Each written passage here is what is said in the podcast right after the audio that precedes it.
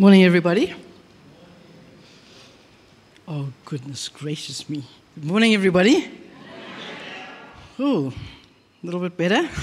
Morning, everybody joining us online. It's really always a privilege to be able to be in a place of speaking and sharing the Word of God with people because of the ability that it has to absolutely transform people's lives and bring change and through the Word see miraculous things happen.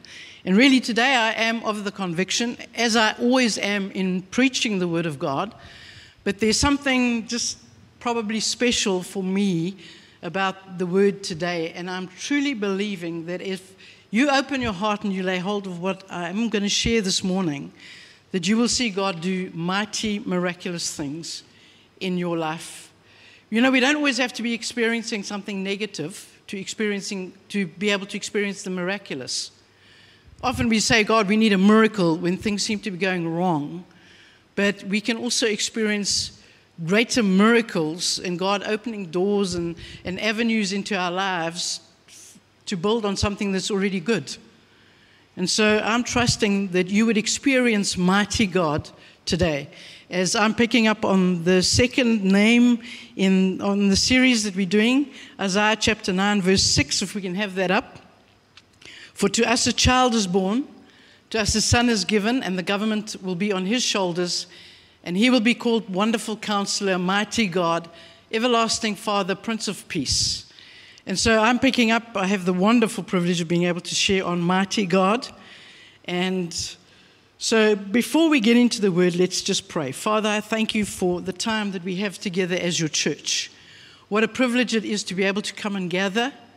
Father, when we think of so many people who are not in the privileged position of being able to meet together.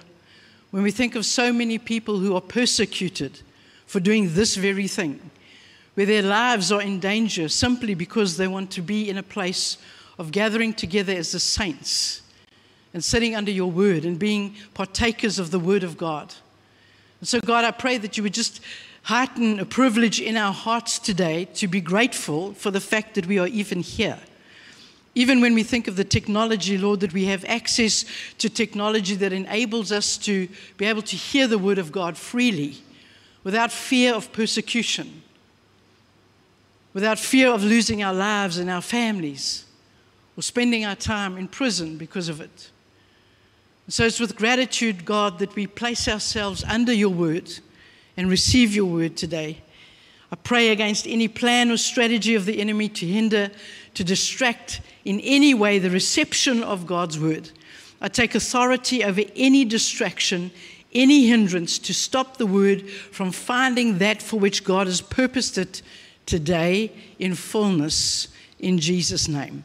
And as I'm submitted unto God, I resist every plan and strategy of the enemy. And I resist him, and he has to flee. I thank you, God, that even right now, thank you that you release where people may be in discomfort in any way whatsoever here online in their homes, that you, mighty God, release your power, you send your word, and you heal them. In Jesus' name. Amen. Amen. So, knowing God and getting to know God, and I think as we do this, this four, five, four part series, four part, four part series, that knowing God and getting to know God is an absolute. It is absolutely imperative that we get to know God. And um, it sometimes becomes a bit of a cliche as to we need to get to know God. But it's, and it's not just knowing about God, but it's getting to know God. And in these, in, in this Isaiah 9 6, God is revealing to us aspects and attributes of his character that he just doesn't want us to know about, but he wants us to experience in our everyday lives. Every day. He wants to be a wonderful counselor. He wants to be a mighty God. He wants to be the everlasting Father. And he wants to be the Prince of Peace. And it's not something that he wants us just to know about, oh, God is this. He wants us to experience him in this way every day of our lives. But as I'm sharing on Mighty God, there's something about might and power that I think sometimes, you know, we can often live our lives unconscious or not conscious of the fact that we are really dependent upon a power outside of ourselves. And if we really don't know that, all we have to do is know about Eskom and load shedding.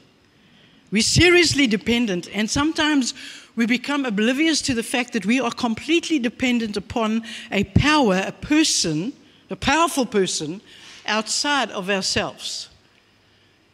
And we, it can become commonplace where there's a lack of reliance upon that power to sustain us, not only in difficulty, but just to sustain us day in and day out. There is a power that we are completely dependent upon. Now, I came across a really interesting, humorous illustration about somebody who didn't have an understanding of power. And unfortunately, many times, us in the church, and Isaiah, Isaiah chapter 4, verse 6 says this He says, My people are destroyed because they do not know me. It's not because they don't know about me, but because they do not know me. And so what happens is the enemy steals from people's lives. But just by way of illustration, and some of you may have heard it. Um, I mean, I don't know how old the illustration is, but some of you may have heard this illustration already. But here is somebody, a chap who has absolutely no clue about how dependent he should be on the power outside of himself. There's a 747 jet airliner flying across the Atlantic towards London. And as they've, they've been flying about halfway into the flight, and the captain comes on and he says, Ladies and gentlemen, I'm really sorry to have to report this, but we have lost an engine. But not to worry, all that it means is that our flight will be delayed getting into London by an hour. But, but a 747 has the power to be able to fly on three engines, so we really have nothing to worry about. Not long after that, um, he comes back on and he says, Ladies and gentlemen, I'm really sorry to report, but we've lost the second engine. But really, nothing to worry about because once the 747 has the ability to fly on two engines, and the only problem is we're getting to London Heathrow two hours late. So everybody breathes a bit of sigh of relief, nothing to worry about, but two hours late, not too bad. About an hour later, the captain comes back on and he says, Ladies and gentlemen, I'm really sorry to report, but we've just lost our third engine.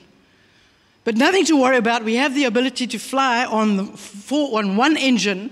That is the way the aircraft is designed, so you need not worry about it. It just means that we're going to get into London Heathrow three hours late. At which point, a passenger jumps up and he shouts, Oh, for Pete's sake, if we lose the fourth engine, we're going to be up here all night.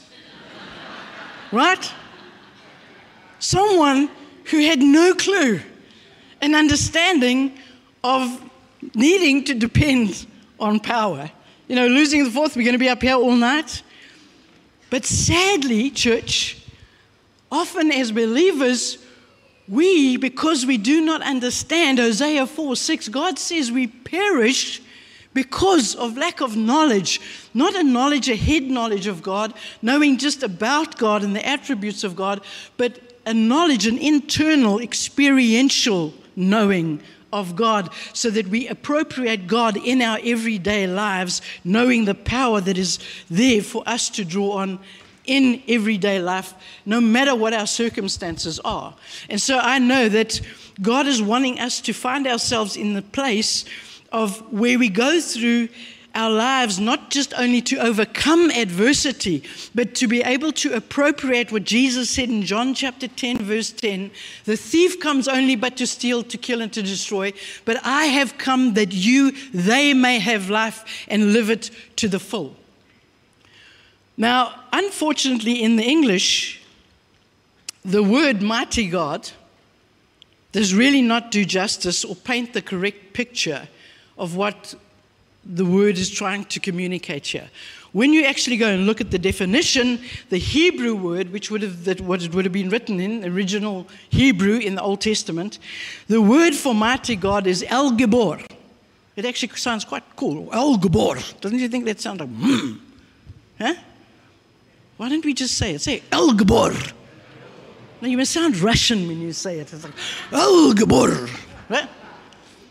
But that's what the word means in Hebrew. It means El Gibor, which not only refers to strength and power, But often, in the context that it's used here, it is used to describe strength, power in a military context or in a warrior context. So basically, it's also saying, um, wonderful counselor, warrior God, mighty God in a military context. So that is who he is trying to communicate himself to us as, not just mighty as in strong but he who has no rival, he who has no equal, a God that is almighty, as he'll referred to, but also one who is bigger than.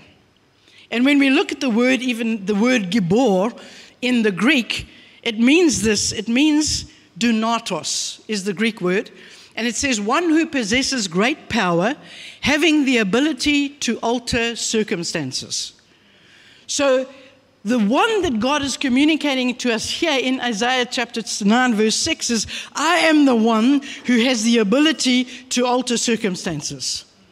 It's not just a mental assent as to we have this mighty God who is the creator of all creation. He's, he's, he's kind of out there, but I am the one who is able to step into any circumstance, any situation, and show myself mighty as a warrior not just strong, but as one who will go in and fight on your behalf to bring about deliverance, to bring about provision, to bring about healing, and to protect your life and your family's lives. And right now, in this day and age, and where we're living right now, the church needs to know El Gibor in a way that we've never known him before. Because we are faced and constantly under threat in the society in which we live. We're under threat with COVID right now. But we need one who is a mighty warrior who stands in a place, a warrior God, to fight on our behalf. Moses speaking of God in Deuteronomy chapter 10 17, and this is why Moses found himself in the position. Remember, he just experienced mighty God in the deliverance of the Israelites out of Egypt. And in, in Deuteronomy 10 17, it says, For God is the God of gods, the Lord of lords, the great, the mighty, the El Gibor, and the awesome God. But it goes on to say, and I didn't put it there, that he does not show partiality nor take a bribe. Unfortunately, many times in our lives, what we do is we think, yeah, but he'll do it for them. But he explicitly says he does not show partiality. And so, for each and every single one of us, God is wanting us to take a hold of the truth that He does not show partiality. He wants to be a mighty warrior God for you and for I, me. I, you and I, you and I. What? English? It was said of him when he stood and rebuked the wind and the waves. For those of you who can remember the account where Jesus stands up, there's a storm raging, and he rebukes the wind and the waves. And the disciples say of him, What manner of man is this that the wind and the waves obey him? And right there and then, he is demonstrating himself as a warrior God, a mighty God, so that even nature obeys him. But what manner of man is this that even the wind and the waves obey him? So, to get an understanding of this, we need to look at history. We have to look at accounts in history, not so. The Word of God is an historical account. And again, it's something we need to know. We need to know that this isn't just, this is like your history book. It's amazing how we will study history and we'll believe everything going on in our history books, and yet sometimes people struggle with this book. This is a history book, it is a historical account, true fact of things that have taken place in history. And God reveals himself as El Gibor to us continually as we look at accounts in history. And why Paul says that we need to understand him as that, to get an understanding of El Gibor, the mighty God, in order is so that we may imprint it on our hearts and our minds and allow it to be in a place of where we can see Him superimposed on anything that we face in our lives because We do not wrestle against flesh and blood. Paul says in Ephesians chapter 6, he says, We do not wrestle against flesh and blood, but against principalities, powers, rulers of this darkness, of this age, spiritual hosts of wickedness in the heavenly places. Therefore, take up the whole armor of God that you may be able to stand and withstand the evil day, having done all to stand, stand. Which clearly indicates that we are in battles, but we do not have the power in ourselves. We are dependent on a power greater than us and outside of ourselves, even though we are filled with the Spirit of God. We are filled with the power of God, but it's His power, His Spirit, that enables us to overcome and stand the battles. He allows himself to be shown and manifest himself in our lives as mighty God because we face spiritual battles. And when we look at history, we can see in the Word of God, and I'm just going to allude to it because Colin did last week, there are so many accounts that we can look at in the Word of God. But how do we see Him when it comes to deliverance? How do we see him shaping natural circumstances and situations to bring about mighty deliverances? I don't think sometimes we understand the power that had to be released in order to bring an entire nation out of captivity into another place of freedom and liberty. We see it when Moses is bringing the nation of Israel out of Egypt and God splits the Red Sea. The nation of Israel is standing in a place, the Red Sea in front of them, the, Israel, the Egyptian army behind them, and this is where they have to see a mighty God demonstrate and manifest himself on their behalf. And so, what he does, and just simply because of time, because I can see like I'm, I'm really running out of time here, that he stands and he rebukes. God says to him, Raise your hand. The sea opens. Israel goes through, through on dry land. The Egyptians give chase, and the sea closes in upon them. But this is what is said. Uh, one of the Egyptians during that time, says this. We need to, and as, they, as he's pursuing, as they're pursuing Israel, he says this. He says, We need to get out of here. Why? He says, Because, let us get out of here because the Lord is fighting for them against us. So there was a recognition that somebody had stepped onto the scene to bring them into a place Israel into a place of deliverance and Egyptians into a place of destruction. But there was a revelation where God was showing himself as a mighty God, a warrior God, a delivering God, not just a strong God, but a warrior God. Where if you touch my people, you're touching me. And for each and every single one of us, we need to get the revelation when the enemy touches us, he touches him. And so he shows himself as El Gibor in that historical account of Israel being delivered out of captivity, where the natural, what manner of man is this? That the wind and the waves be, wind and the waves be, obey him. He splits the Red Sea and they go through to a place of freedom. What about provision? Well, we see it very clearly in the book of John, chapter 6, 5 and 5 to 13. Um, the feeding of the 5,000s, also known as the miracle of the five loaves and the two fish, where God, John reports that Jesus used five loaves and two fish to feed 5,000, but there were actually a lot more than 5,000 because in those days they only used to count the men, but there were families, so there must have been about 12,000 people.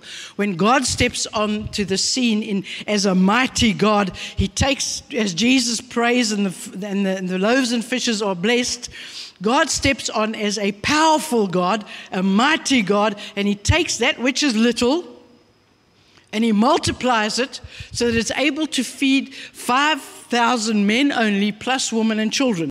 12,000 people with probably five loaves and two fish. Because a little lunch was nothing until Jesus got hold of it. And your little and whatever you're struggling with and whatever you're not seeing multiplied, and you might say, God, I don't have much. But until mighty God gets hold of it, and is able to do incredible, amazing, jaw dropping stuff with your little. What about healing? In book of Romans chapter 4 verse 19 and we're just quickly going through some snapshots of accounts where God is showing himself who he is as a mighty God where he steps into situations that seem impossible but impossible is nothing when it comes to God right? It speaks of Abraham who produced an heir. It speaks of him and it says without losing faith in El Gibor, without losing faith in a mighty God, one who possesses the ability to, to change and alter circumstances, without losing faith in Him. Abraham was nearly 100 years old. He looked, he took into account his own body, which was as good as dead. He looked at Sarah's womb, which was as good as dead. I don't know how that looks. What do you think, Scott? It was as good as dead. A hundred. Nothing happening. No action either way. Some of you are getting all embarrassed over there. That's cool. But we've got to understand the reality of this. His body was as good as dead. They couldn't run off to some fertility clinic and say, hey, we need IV treatment here. IVF. His body was as good as dead, her womb was as good as dead but never losing faith in the one who is able to alter circumstances and situations. El Gibor, the warrior God who steps into situations and changes things to line up with who he is, not the circumstance, not the, not the difficulty, not the adversity, but line up with who he is. He steps into that situation because Abraham's hanging on to God, you got to be a mighty God for me here right now. You promised me an heir, and so I'm going to hold on to it with every everything in me. And what does he say? He says, If I created the galaxies, what's a womb? What's a womb? He created the galaxies. What's your circumstance? What's your adversity? What's your difficulty? What is as good as dead? It wasn't maybe dead, it was as good as dead. Book of John 11:43 we have the account of Lazarus. Lazarus for those of you who know the story, he's a guy that dies, in case you don't know the story, and he's been dead for 4 days and they come and they call Jesus and they say, Listen, come and pray for Jesus, your friend, he's dead. Well, they call him before Jesus knows, but when he arrives on the scene, they say, What are you doing here? He's been dead for four days. They underestimate the warrior God, the mighty God. And he says, If I created the galaxies, if I created the world in seven days, what's four days? I made it, I made the world in seven. What's four? I am mighty. I have the ability to alter circumstances and situations. You just got to keep your faith in who I am, not your ability. Nothing else going on around you. And so we see God demonstrating himself mighty when it comes to deliverance, to provision. These stories of protection and these stories of healing. But what about today? Modern day, probably not so modern day for some of you, 1947, 1967, deliverance. In 1967, if you go and just read historical accounts, you'll read about the Six Day War where Israel went to war with the Arabs. Plus, they had the Soviet backing.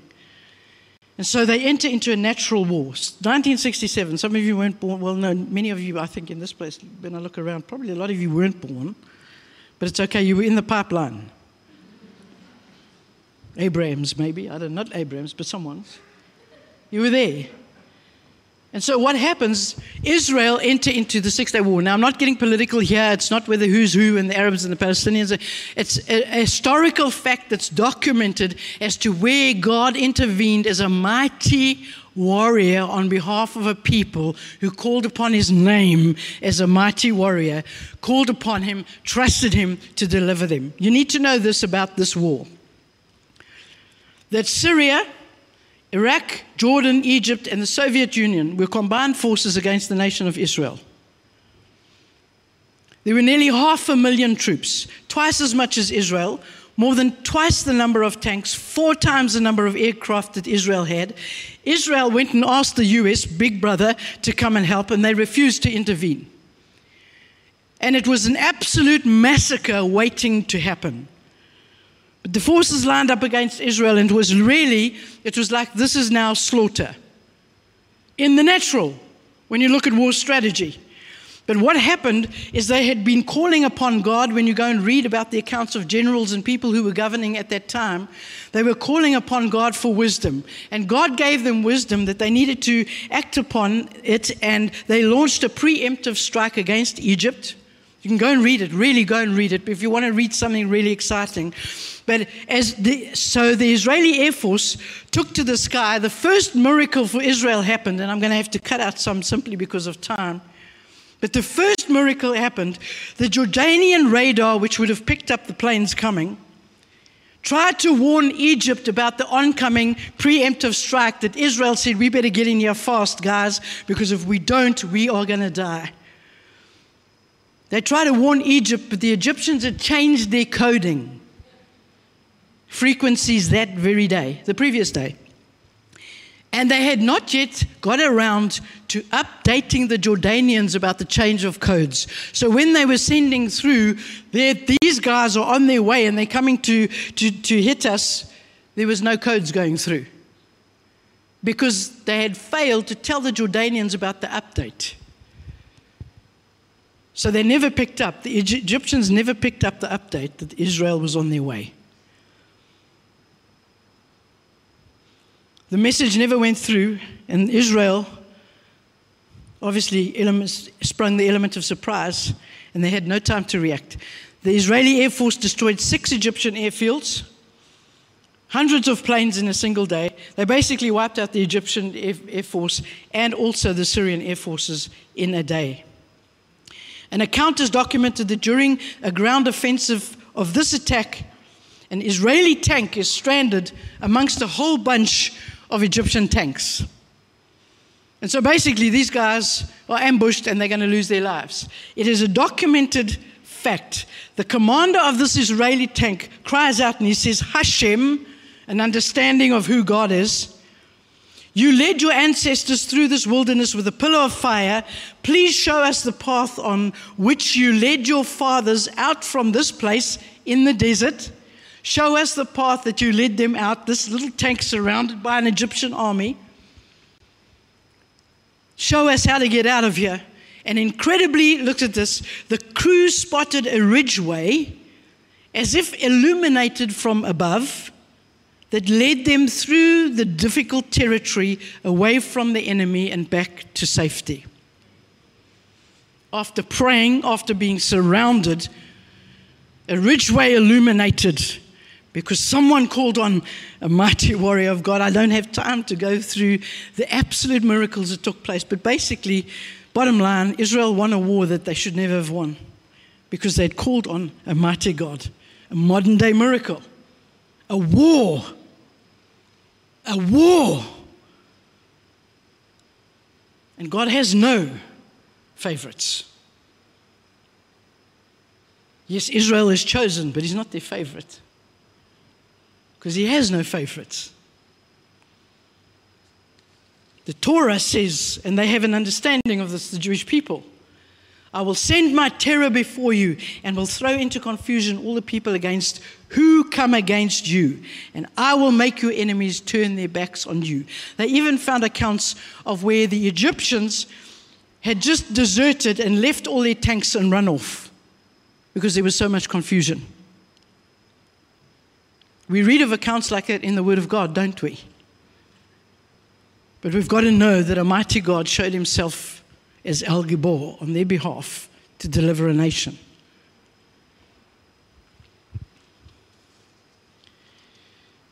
Provision. Modern day provision. Even though this is long modern day provision, I, I love this story. We, I, I think I've told it a hundred thousand, not quite. That's, that's like evangelistic talk there, right? I've told it many times.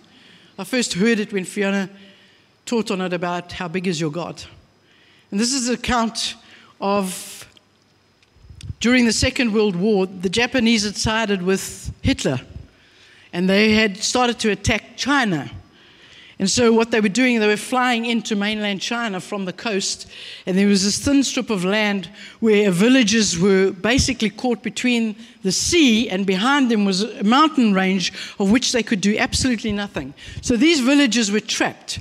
And the Japanese came in, they landed and came in with weather boats or whatever the story was, and they completely destroyed all the fields, all harvest of these people in the village. They burnt down a lot of the villagers' homes. And so these people were completely destroyed. And what the Japanese did is they said, We won't even kill all of them, we'll leave them to starve because we've destroyed all their crops. Living in that village was an Assemblies of God missionary and family. And so what he did is he got the family together and he called the villagers who were left together and he said, We need to pray. We need a mighty work of God in our midst. We need pray. And so they got together and they started to worship and pray. Documented fact, fact. And they'd been praying for many hours when the daughter of the missionary who'd been playing around outside ran in and said, Come, come and see. It's raining grain from the sky. And all, the, all the people, they ran outside, and true, the, it was raining grain. And grain was heaping up in piles. They were facing starvation, but grain was re, he, heaping, uh, raining grain in heaps around them. And when they investigated the incident, they found out that 1,500 miles away in outer Mongolia, God, the mighty one, El Gibor, had gone to war on their behalf. What manner of man is this? It speaks to the wind, wind and the waves, had rustled up a hurricane, a tornado, swept over grain silos in Outer Mongolia, knocked over the grain silos. The tornado picked up all the grain, took it 1,500 miles across, and dropped it exactly where the missionaries in that village were praying. Mighty God. Mighty God. Cannot argue with history. I've got five minutes to tell you this, I think. Little did I know that when I'd been asked to preach this word, that I'd be needing to appropriate a warrior God for my life. A week after that, um, Hilt had spoken to me and he said, We'd like to share on a mighty God during this time. A week later, my father had to be rushed to emergency. And You know, it's one thing to, to, to, to know it. That's why I said it's one thing to have knowledge about a mighty God. It's another thing to have to, to engage with a mighty God. But little did I know that I would be needing to engage a warrior God that would be with myself and people around me, where we'd be fighting for my dad's life.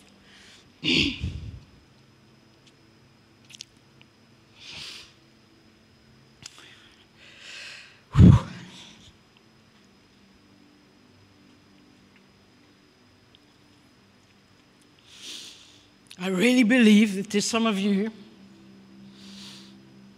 well, not some of you, we all need this, right?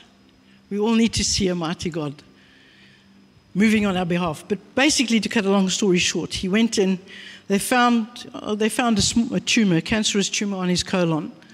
Um, a very fit man found a cancerous tumor on his colon.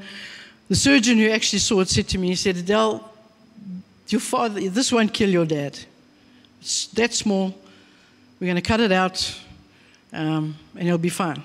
But what we have to do ahead of this is we have to, we have to insert an intestinal stent to open up a blockage that's developed in his in, intestines so that we can release that And then once that's done, you come back two and a half weeks later because remember, general anesthetic for anybody is not great. He's 93. He goes in. Um, we're just going to need to do an intestinal stent, drain, drain whatever's stopping the blockage. Come back two and a half weeks later, and then we will do the op on his colon. We'll get rid of the tumor. Great. All his vitals are good. He's good. Goes in for the operation, and I'm like, great, got, got my amazing fuse group to pray, and the amazing people that I work with, and my leaders are praying, and friends are praying. And I get a call. He goes in, he comes out. I get a call to say, You need to get here now. We have to take your father back into emergency surgery. Two things are happening now. You must understand things are happening. Is that I, when I get that call, as I'm about to leave for the hospital, because they say we don't know whether he'll make it. Two anesthetics in, in a number of hours. Andre Posma phones me, Dr. Andre Posma, and he says to me, Adele, he says, I want to tell you something. He says, this afternoon, Lazanne's aunt is in the hospital, but she went to see her and then she tried to see your dad, but she didn't get to see him. And if I remember the story correctly. But when she got back to the room, she said, Andre, you have to go and see Adele's dad. You have to go and see. So now, what happens is Andre then he says, Yes, okay, but she's very, very insistent. You have to go. So he goes. And he walks into the ward. My father's just come not long out of surgery. And he walks in and he looks at him and he says, There's something seriously wrong here. And he did a quick exam and he quickly phoned the surgeon that did the operation. He said to him, You guys this man's colon, you've perforated his colon, and he's got a leak, which means that he's now up for septicemia. But Andre had got there quick enough to be able to get him rushed back into surgery. The surgeon that operated on him said to him, said to me when he saw me there, he said, "You know what? I never operate at night." He's a very well-known surgeon and apparently brilliant. He said, I not, don't normally do this, but here I am. Do the operation, and my father comes through the operation. El Gibor, right? Warrior God. Sent Andre Posma because of Lazanne's insistence. Fighting on my behalf because of the prayers of the saints that are being offered to a God on behalf of his life. He gets into ICU and he's there and he's starting to show signs of recovery. But I'm getting phone calls from the ICU doctors, and they're saying, "Look, have you made, have you had discussions with your father? You know, he's an old man." And have you had discussions? Because, you know, he's on life support now, he's on a ventilator, but we're not too sure. I said, No, I haven't. he seems to, he starts to recover and he comes off the ventilator and he's starting to recover. And just as uh, we're getting to a place of thank you, God, mighty God, can't just preach it. They phone me on the Friday and they say, Look, uh, your father's picked up a, a very serious, severe infection in ICU. And we're not sure if he's going to make it. And we want to know if you want, would put him back on life support or what do you want us to do? Because he's an old man, and these words that I'm sensing continually life and death is in the power of the tongue. So, my fight is God, you're a mighty God, you're a warrior God. I'm asking you to destroy the power of the words being spoken over his life that he's an old man. No reason to die. Mighty God.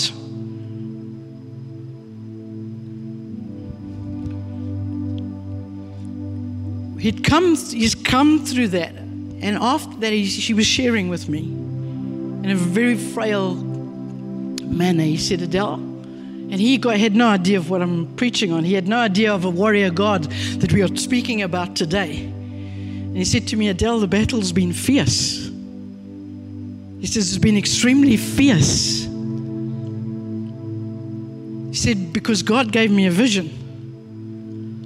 Vision of him being isolated in this very dark place, and he was aware of God and this darkness, and he could sense this battle raging over his life. And there came a point when there was just like this loud explosion that took place. And as he looked up, he said he could see people's faces cheering who had been praying for him.